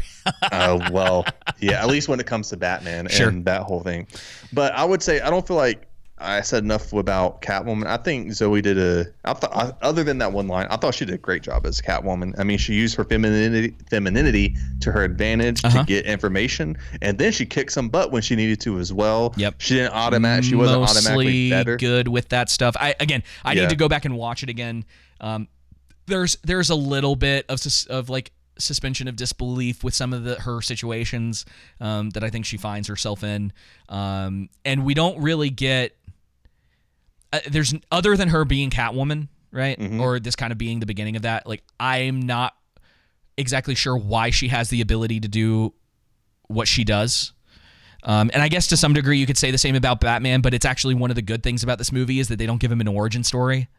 Yeah, you know what? So I'll say this: I'm fine with their take. I don't have to see Selina Kyle come to be Selina or come to be Catwoman. I'm fine. Well, that, that's hey, not exactly what I'm Cat- saying. Okay. What I'm saying is is that a lot of the time when so for instance when you have a character um and, and there and this is what a lot of movies do now especially with established IPs um they assume you kind of are already aware of what these characters can do right Mm-hmm. and you can kind of go that route in Batman from a creative spe- uh, uh, point because we don't need to see another origin story with him Yeah. Same thing with Spider-Man, right? E- Exactly. But Catwoman comes in and it's like, well, you know, if you have a lot of people who aren't 100% aware of her, except she's kind of involved in Batman, we don't really know why she is as agile and is can not go toe to toe with Batman, but has the ability to do what she does in a majority of the movie. And I, Yeah, it's not a point. yeah, it's not a big deal really. And Yeah. there's there, I, I I'm fine with any kind of argument where it's like we you know she can fall into a similar category as Batman. She's an established character. Uh, a lot of people are going to understand that, and most people going to see it aren't going to question what's exactly going on. Yeah. It's just it's one of those things where it's like uh, she works in, she she works in this bar. Uh, she uh, has connections to um, other characters in the movie, Mm-hmm. but I don't understand why she has the ability to uh, kick as high as she as she can. Right? Like, Right. it's it's like if all of a sudden like Jim Gordon started doing stuff like that, people would kind of quite like, okay, he's a police officer. Why is can he now you do a roundhouse kick that way. on someone? That's that's I kind guess of I just saw her at. more as an established character as Yeah, uh, along with the Batman, so that's why or along with Batman, so that's why I kind of, you know, that was fine with me. It- yeah, but it's absolutely I will fair. say I love the fact that she was not a Mary Sue that she didn't just Uh-huh. automatically beat Batman in Yep. a fight. Batman manhandled her. Yep. Not that she didn't really hold up, but you could see like even when He calls it's her. almost it's it's like I rev- I saw it as like if a if a uh, high schooler or a middle schooler or a little kid was trying to fight me, right? I'd be like, "What are you doing?" yeah, he calls. He actually calls her out at one point too for um, her decision making. Like some of the things she's gonna do, he's like, "No, we don't. No, we're not. No, don't do And that." I- it's like you don't want to go down that path. he had the best line to me when he said, "I know." Um, when he said, "You don't have to pay too," Yeah. I thought that was that Yeah, that yeah, line to it's me pretty good. stood out All right. a lot. Let's so- let's get into some of the spoilers because Oh, I'm sorry. Let me just say this last Yes. thing. I thought Reeves did a great job of balancing her character with Batman without making it like a team focused movie, like Batman and Catwoman. Yeah. Uh, All right, let's do it. Okay. Spoilers. so let me go off this this this point with Catwoman for a second. Okay. I think she gets significantly too much screen time in this movie. Oh, you do? yeah. I ah, see, I thought differently, but again, I've only seen it one time. So. I I don't think she should have been such a focus in this. Um, I assume she's coming back for the sequel. Um, you know, they this is spoilers by the way. We're in spoiler territory at this point. So at the end of the movie, they talk about how she's going to um, was it Blüdhaven, which is a uh, Something. it, well, it's Uh. it's a um a nod to Batman because that's where Nightwing ultimately ends up. Like it's it's pretty well connected to. uh Now, obviously, Nightwing's not even going to be in, probably be introduced in these movies because that's way down the line. Um, Right. But it, it's a little nod, like oh, haha, that's from the comics.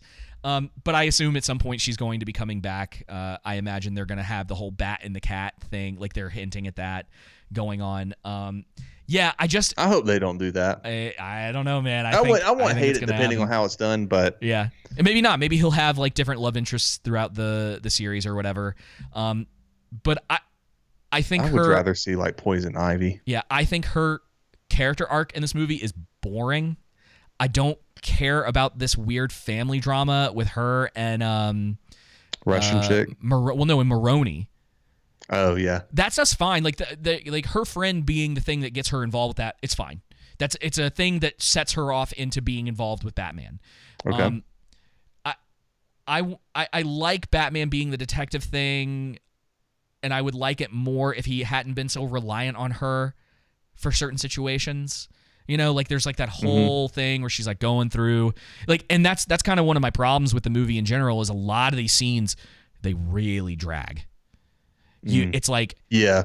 I understand there's moments where it works, right? So when he first comes into um, the house after the mayor's been murdered, and there's a purpose and an intention to why he's moving slowly, why he acts the way that he does.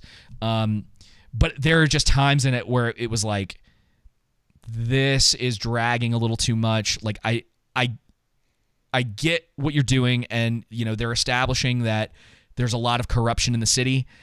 But again it might be one of those things where they establish it a little too hard. Like they overcorrect a little bit. You know how sometimes it's like oh well how do i know all these people are corrupt or whatever? It's like in this it's like one by one they're going through all these people in the uh uh in the bar and they're all it's like oh this person is involved with the city. So is this person. So is this person. Oh there's Yeah. another person. And you're like okay you can do like two people and still get away with the idea that it's like okay the city has a lot of corruption going on. There's a lot of ways that you can do that. And that's what i'm Right. saying is it's like their slow burn can be a very good thing when it's done correctly. Because i think he i think that matt reeves is intentional in his in the way that he's mm-hmm. doing the slow burn.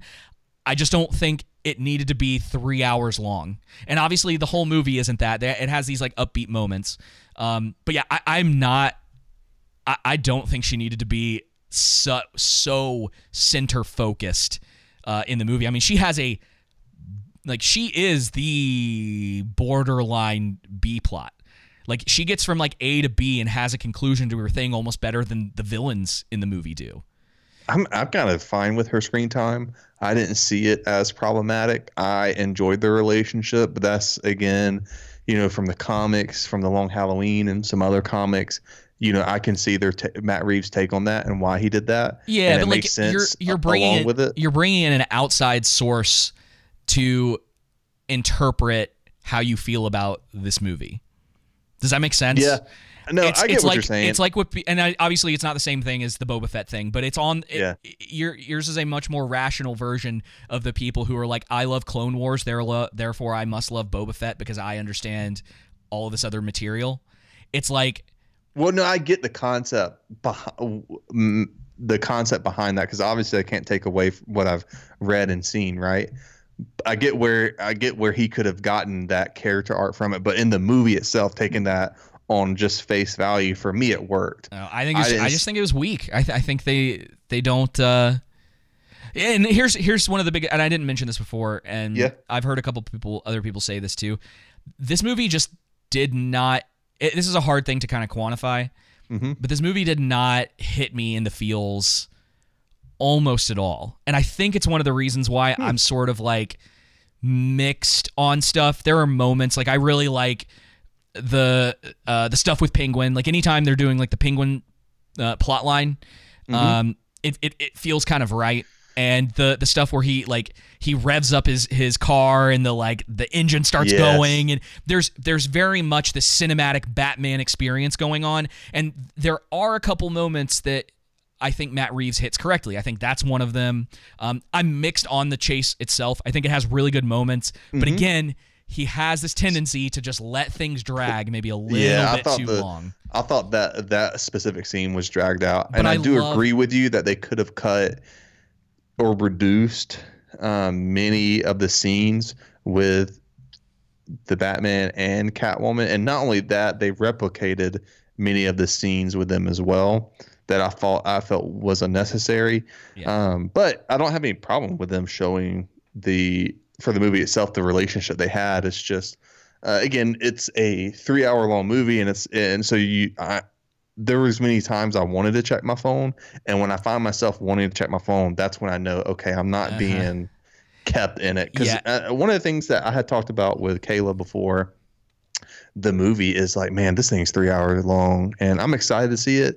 I love Batman. Yeah, I was looking forward my to favorite it. comic book character, but it's like, man, something has to be really good to Mm-hmm. justify being that long. And I came out of that movie and I told her, I'm like, hey, listen, I thought it was great. I thought it was a good movie with some flaws in it, but it's not as good as the Joker. Yeah. So let me let, let me kind of we're gonna rewind a little bit because there's some a, a couple different uh, points in the movie that I want to uh, specifically hit on. Yeah. Um, first thing, uh, like I had said before, I think that the the first act of the movie is very good. Yes. Um, Superb.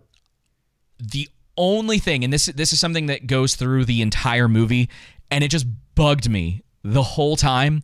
I do not like his interactions with Gotham PD. It's very weird to see him walking around with all of them there, right? He's the he, he's two Yeah. years in. He's this known vigilante.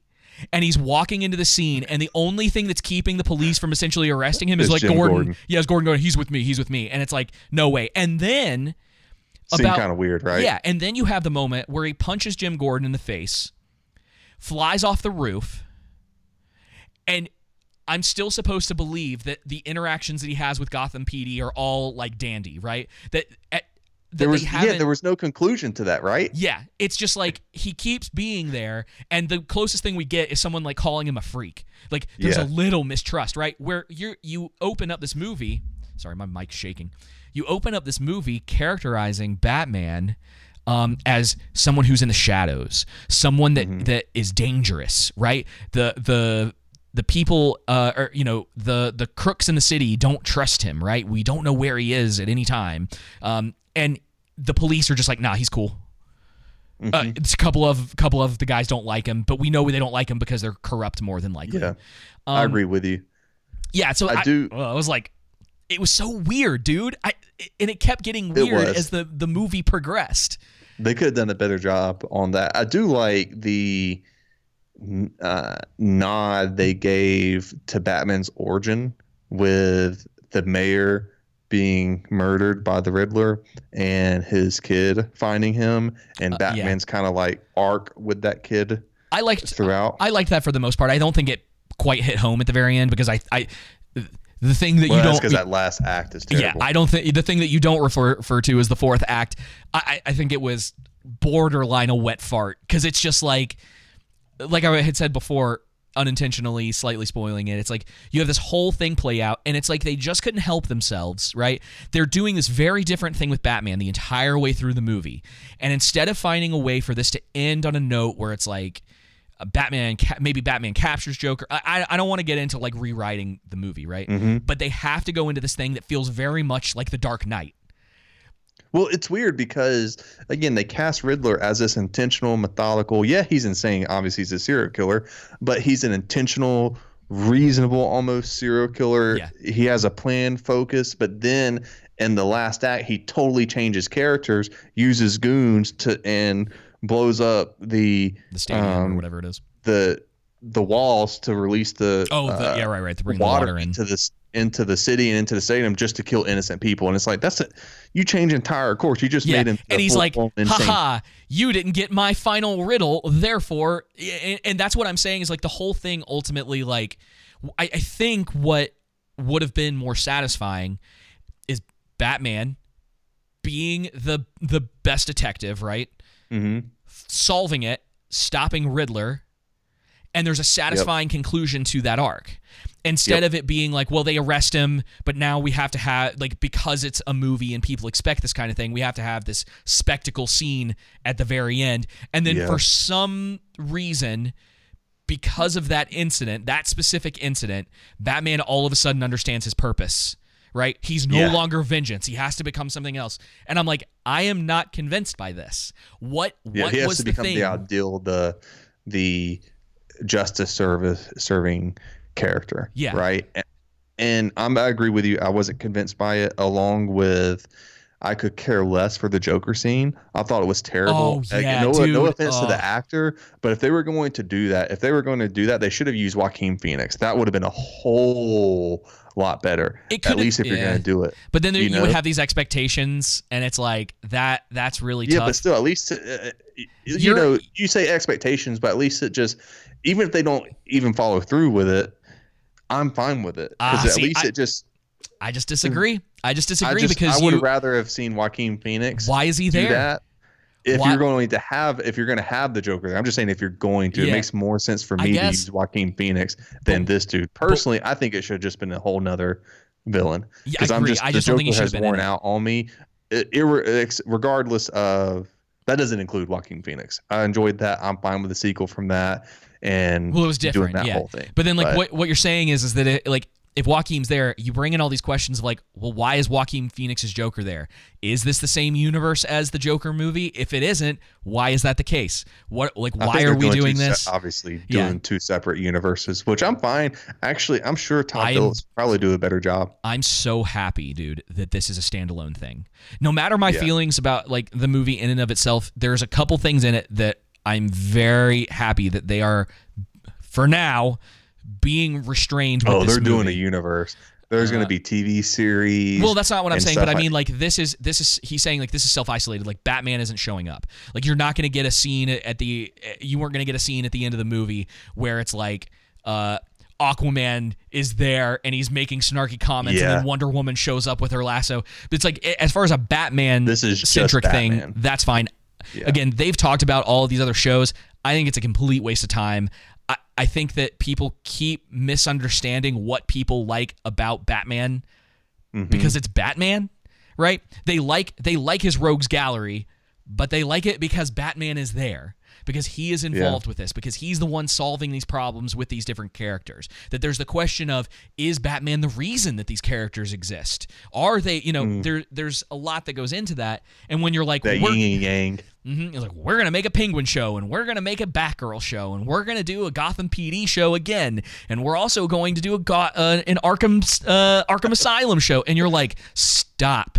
Just do a. Ba- Stop you know what? doing I- this. I, kind of thought with this was why didn't they just make a Batman TV series? Yeah. So I have You know? I have two more things, Okay. uh, include and plus whatever else you wanted to add. So one of my biggest problems uh, with Batman in this movie is he's not sneaky enough, and it's really annoying. It's so annoying. It's he. I get that they're trying to make him kind of I'm this. fine with it. well, he's like this a bit of a bruiser, and I get that, but he's literally like walking up to the door and being like, "Do you know who I am?" And they're like, no. Yeah, that was kind of cheesy. And me. he does it twice. Well, technically, I guess one of the times he's it, there's this One like of the times rep- he's Batman, one of the times he's Bruce Wayne. yeah he does this like repetition thing in it, and I'm like I, I'm just not behind it. No. I, I get it. I, I wish again him being supposed to be this like smart detective character, right? That he would have found other ways to do things besides trying to charge through the front door, right? And Yeah. um, then the other thing that is a big problem for me with his character in this is that his plot armor is unbelievable in this movie. Literally. He yes, plot armor. his actual plot armor, like it's borderline Mando type plot armor I because need he's that body armor. yeah he he takes like It's made out of uh, what is it? Vibranium from Marvel I from guess Wakanda. so. Not only that, but it, it, it must also absorb all sound so that he doesn't get ringing in his ears when people are shooting guns right next to him. Yeah, Um, right. There's all the the He wears earplugs, David. Okay, still you have fully automatic fire going off right right into your chest, right? Hey, they're rated at 50 degree decibels. Okay, whatever. Um, so there's just the yeah that is ridiculous, and then the scene where he jumps off the building. I was completely fine with it until he smashes head first into that bridge, No. and I was like, no, dude. I was like, come I, on. I didn't think his I didn't think his helmet was that strong. The other thing I noticed is like, like how leather. nobody was shooting at his head. I also Uh-huh. noticed in the club scene, like it seemed a little bit off that Batman would risk all those innocent, well, you know, yeah, innocent people getting shot um, it's by the other guys. It's and it's not a fair argument to be like, well, he's still new at this. It's like, come on. yeah, but he's smarter than that Yeah. at that point. Yeah, yeah, yeah, yeah. He's So he's supposed to have being more detective and sneaking in and getting where he needs to get. and that's the thing is that's something that comes in with like noir type movies, right? And Batman to to me, and I and maybe this could have been something that would have been a nice little he's a ninja. little arc for him. Maybe not even the ninja thing, but it's like he understands, just like detectives understand. It's like you have to work in the shadows. You have to do like get in, and you have to be smarter about the way that you do things. Because Mm. That's a good point. because getting shot isn't a good thing, right? And That's the best point you've made all night. no, it's not. Well, it's a good point for sure. But listen, I, that it just bugs me because Yeah. you you have these moments where he doesn't even take any sort of like recoil from getting shot. It's like he brushes it off like he's Superman. And Mm-hmm. Yeah. the, he's supposed to be the antithesis to Superman, even if Superman's not showing up in this. Like Right. Superman is like essentially all powerful, but he's got the whole kryptonite thing going on, right? Batman is supposed to be a human. He's supposed to be smart and he's supposed to use his wits in order to get things done. I don't care if it's only year two, right? Mm-hmm. Year one is essentially when he's supposed to be learning a lot of this stuff. And it's like, and you're telling me he's been at this for roughly two years. Like they're kind of sketchy on that. It's like supposed to be year two, but it's like, is he at the beginning of year two? Because he's saying it's been two years. Whatever the case may be, he's been Batman for a little while and you're telling me that it's like he just hasn't learned some of these basic things like you were saying like he should kind of be putting if he believes in justice right if he believes in doing the right thing and he doesn't like the mob yeah he should be finding ways so that automatic fire isn't going off around civilians. I agree. Yeah, exactly. And so the last thing I would say, the only thing I had to say last on a positive note is that I thought there was great messaging on corruption in big cities, how charities are used to launder money, and how elections ultimately don't matter due to the corruption, the corrupt officials behind them. yes Very on the nose. yeah, yeah they just use the actual mob for the stand-in for politicians Yeah. for the most part um, yeah I, I think that there is quite a bit of good in this. Um, like i said I, i'm critical of it but at the same time i've been really happy with the discourse around this movie. I know that i think there was some early stuff that was going on where people were praising this maybe a little too much. And uh, in my opinion like i almost disregard anyone who will automatically go to like this is better than the dark knight. Well why? Well he this is a better batman. It's like so your only criteria for a movie like this is that the batman has to be better right I think you know the problem I have. I was telling Kayla is that you can't compare them for me. No, I don't think you can because either. I'm coming with my again. You could you you could do the movies as well, right? They're two separate Batmans. Mm-hmm. Christian Bale's Batman is more loosely based on the Dark Knight, right? And whereas Robert Pattinson's is more loosely based on the Long Halloween. Outsourcing the material, but even watching the movies are two te- separate characters. Yeah. similarities, Well, obviously, but I- separate. what i'm saying is that you can take both of those sources and put them up to each other in the same way you could mm-hmm. take two arcs from a comic book and put them up to each other and have a discussion about which one is better, right? So if Yeah. you're saying like I think this movie is better than The Dark Knight, it's like okay, well let's discuss why that is. But if you're coming That's at what I was it about to say. yeah, but when you're coming at it from this angle of like, well, I like Robert Pattinson's Batman better than I like Bru- or uh, Christian Bale's Batman. It's like That's so, an emotional pill. uh, again, yeah, that is called being subjective. Yep, it's an emotional pill without giving. Okay, well, what are your reasons for it? Um, and, Mm-hmm. and you could say, well, the modulation on um, Christian Bale's is bad. I'd be like, okay, I agree. I think that's an actual objective. Mm-hmm. And you could say "I- it is objectively bad that in post they decided to modulate his voice in the Dark Knight, and he sounds ridiculous in some of the scenes. Um, Yeah. Whereas it's different. I thought it was an interesting idea. Just the execution didn't fall. agreed. Um, And I don't think it's. I do like the idea of having him having to change his voice so he's not detected when he's Bruce Wayne. Right? Agreed. That makes sense. Yeah. Uh, I don't. Um, I actually don't even think the voice modulation absolutely. Like, I think some people take that a little too far. Mm-hmm. Yeah, it's it's a bit over the top. Um, but I don't think it's a, a situation where it destroys the credibility of the Dark Knight because he had some some messed up voice modulate like modulation or whatever. right. I think that movie has some incredible scenes in it. I think you have some incredible story arcs in that movie. Um, I, I think it is a Third one. not yeah. We're not. Let's not. I'm not even bringing that one up for the. We're just part doing the first two. yeah I, I think dark knight as a movie even to some degree as a standalone movie uh, is excellent. I think it is Yeah. top tier. I, I i would have to sit and break a lot of it a lot of it down but it is it hits home in so many ways and i think it's a movie that will be remembered in a way a long time from now more so than this first pattinson movie. And I want to, like I said, I want to see what they do in the future. Who knows what if they get a trilogy out of this? I'm I'd be very curious to see where they take this, what happens in the next couple of movies, because you never know. We could be talking a couple of years from now about how Pattinson's next movie uh, rivals The Dark Knight.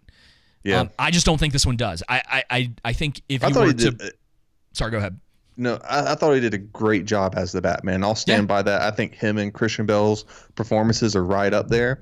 They're different, a little bit slightly, slightly different takes on them. Um, same with Heath Ledger's Joker and Joaquin Phoenix's Joker.